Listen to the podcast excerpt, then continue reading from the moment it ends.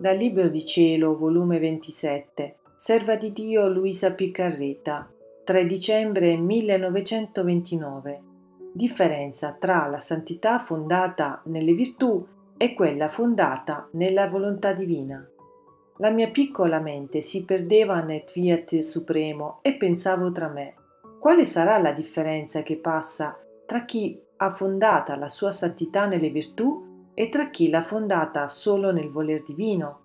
E il mio dolce Gesù, muovendosi nel mio interno, sospirando, mi ha detto, Figlia mia, se sapessi che gran differenza passa, senti e tu stessa lo sai, la terra fiorita è bella, la varietà delle piante, dei fiori, dei frutti, degli alberi, la diversità dei colori, delle dolcezze dei gusti, tutto è bello. Ma mi sapresti trovare tu una pianta, un fiore, fosse anche dei più preziosi che non è circondato di terra, dato che ogni radice la tiene come in grembo la terra, attaccato al suo petto per alimentarla?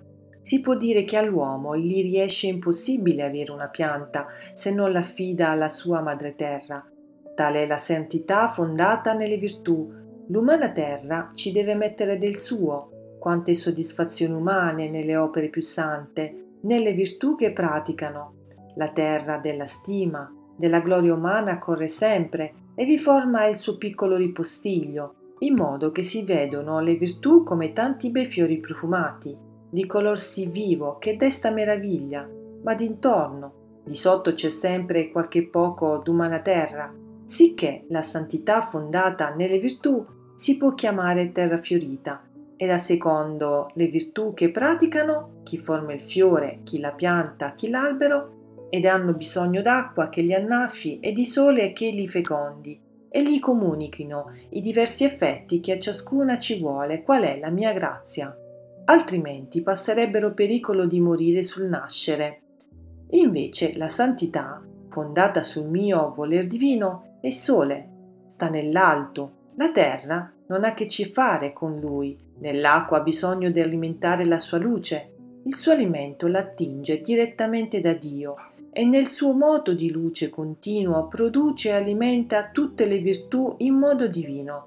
Le soddisfazioni umane, anche sante, la vanagloria, la stima propria, hanno perduto la via, né hanno ragione di esistere, perché sentono al vivo la volontà divina che tutto fa in loro e sentono la riconoscenza che questo sole divino, abbassandosi, abita in loro ed alimentandoli con la sua luce tiene virtù di dolcemente eclissare il volere umano, perché è vietato che anche un atomo di terra entri nel mio volere divino. Sono nature contrarie luce e terra, tenebre e luce. Si può dire che si fuggono a vicenda. Nella luce può sopportare un solo atomo di terra e perciò eclissa. Le serve di sentinella, di difesa, che tutto diventi volontà divina nella creatura e siccome il Sole tutto dà alla terra, ma nulla riceve, ed è causa primaria delle sue belle fioriture, così chi fonda la sua vita, la sua santità nel mio volere, insieme con esso sono l'alimentatrice della santità fondata nelle virtù.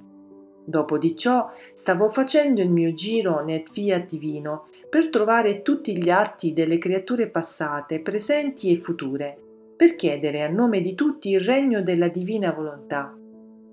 Ma mentre ciò facevo, il mio dolce Gesù ha soggiunto, Figlia mia, tutto ciò che di buono è stato fatto fin dal principio del mondo fuori della mia divina volontà sono piccole luci, come effetti del mio fiat divino, perché ad onta che non hanno operato dentro di esso, come le creature si disponevano a fare il bene, i suoi raggi si fissavano sopra di loro e dai suoi riflessi si formava la piccola fiammella nelle anime loro, perché essendo il mio volere luce eterna e immensa, non sa produrre che luce.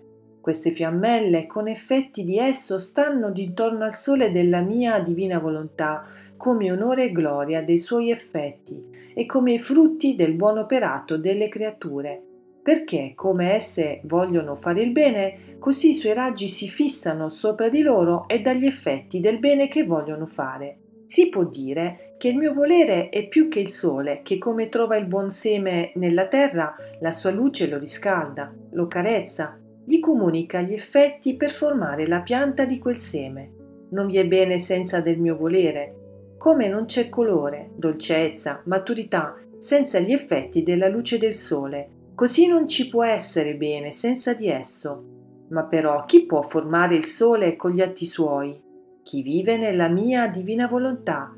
Essa non fissa sopra di lei i soli suoi raggi, ma vi scende tutto il suo sole e con la sua virtù creatrice e vivificatrice forma un altro sole nell'atto della creatura. Vedi dunque la gran differenza che passa come tra piante e sole e come tra sole e fiammelle.